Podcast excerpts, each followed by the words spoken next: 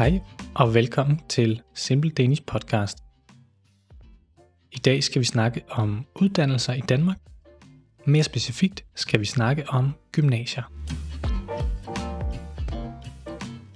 Uddannelse. Som I måske har hørt, snakkede vi i en tidligere episode om folkeskolen i Danmark. Denne gang skal vi snakke om, hvad man kan lave, efter at man har gået i folkeskole. Der er mange forskellige ting, man kan lave efter folkeskolen.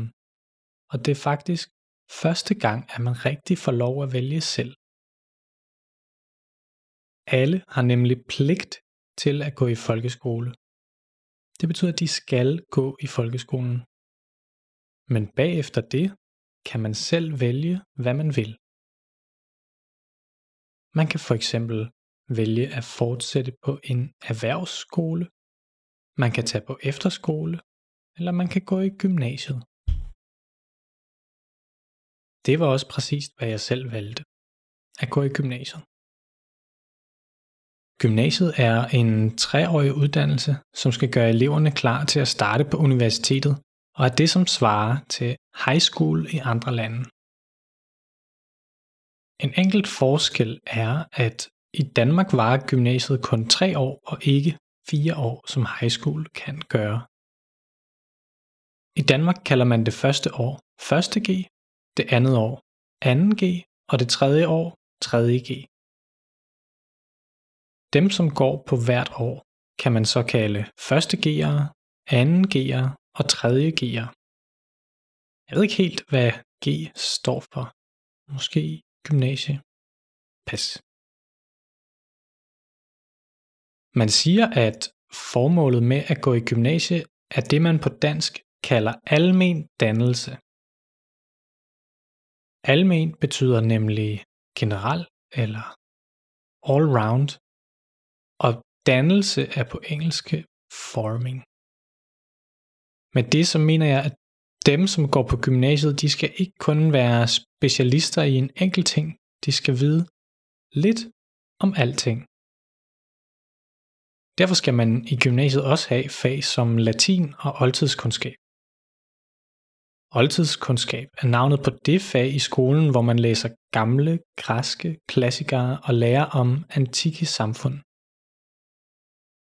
Det skal man, fordi det er vigtigt, at alle har en lille smule kendskab til mange forskellige ting. Selvom gymnasiet skal være alment dannende, så kan man specialisere sig en lille smule undervejs. For det første kan man vælge, hvilket gymnasie man vil gå på. I Danmark er der tre typer af gymnasier, man kan gå på. Hver af dem har et navn, der består af tre bogstaver. S T X er almen studenter eksamen. H T X er højere teknisk eksamen, og H H X er højere handelseksamen. Den, vi skal snakke om i dag, er S T X, almen studentereksamen. Det er den type, som de fleste vælger, og også den type gymnasie, som jeg selv valgte. H T X eller H H X er mere for dem, som godt ved, hvad de gerne vil bagefter. Måske ved de, at de gerne vil være ingeniører eller læse til revisor, og så er det meget smart at vælge enten H H X eller H T X. Dem, som vælger S T X, almen studentereksamen, ved måske også, hvad de vil bagefter. Det kan være, at de vil læse jura, eller økonomi, eller medicin. S T X er lidt mere generelt, og derfor er der selvfølgelig flere, der søger ind, mens H H X og H T X er mere specialiserede. Mange vælger måske også bare S T X, fordi mange af deres venner har valgt S T X. Når man starter på gymnasiet, skal man vælge, hvilken linje man vil gå på.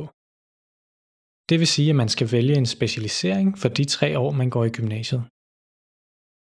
Den linje, man vælger, afgør, hvilken klasse man kommer til at gå i, og hvilke fag man skal have i løbet af gymnasietiden. Jeg valgte personligt selv bioteknologi som linje. Hvis ikke man ved, hvad bioteknologi er, så er det en blanding af kemi og biologi. På mit gymnasie havde alle elever præcis de samme fag de første seks måneder af studiet. Efter de seks måneder skal man så vælge linje en gang til, for at bekræfte, at det er den linje, man virkelig gerne vil have. Det synes jeg egentlig er et meget smart setup, fordi alle får prøvet alle fag på den måde. Og måske finder man ud af, at matematik slet ikke er så slemt, som man havde frygtet, eller at fysik er meget værre, end man havde troet. Jeg valgte bioteknologi her, og så var der ikke nogen vej tilbage. Efter man havde valgt fag her, kom man i de endelige klasser, og man begyndte at have specialiseret undervisning. Efter man havde valgt fag her, kom man i de endelige klasser, og man begyndte at have specialiseret undervisning. Det betyder ikke, at jeg kun havde fag, som handlede om bioteknologi. Jeg havde stadigvæk tysk, engelsk, dansk, historie, matematik, samfundsfag, fysik, musik og idræt. Men jeg havde også bioteknologi.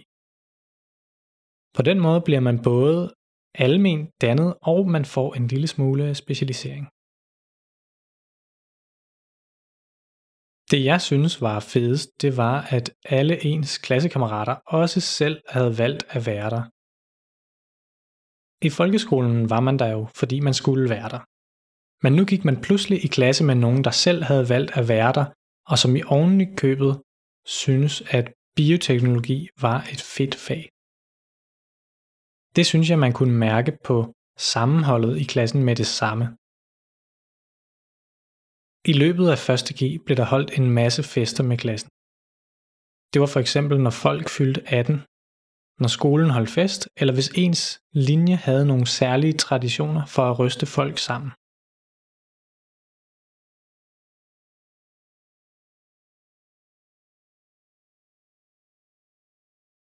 I gymnasiet har alle fag tre mulige niveauer, A, B og C. Man kan tænke lidt på fagene, som A-niveau er avanceret niveau, B-niveau er mellemniveau, og C-niveau er begynderniveau. I virkeligheden siger det dog også noget om, hvor mange timer man skal have i faget, og derfor hvor mange år man skal have i faget.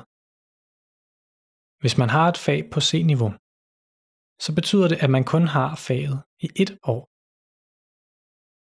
Det behøver ikke nødvendigvis at være det første år. Det kan sagtens være, at man har det som fag på anden eller tredje år.